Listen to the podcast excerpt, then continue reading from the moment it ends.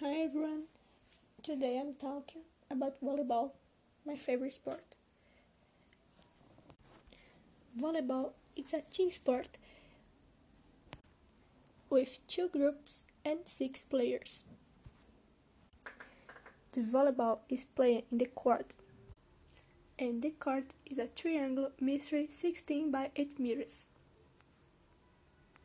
surrounded by a free zone with a minimum of 3 meters.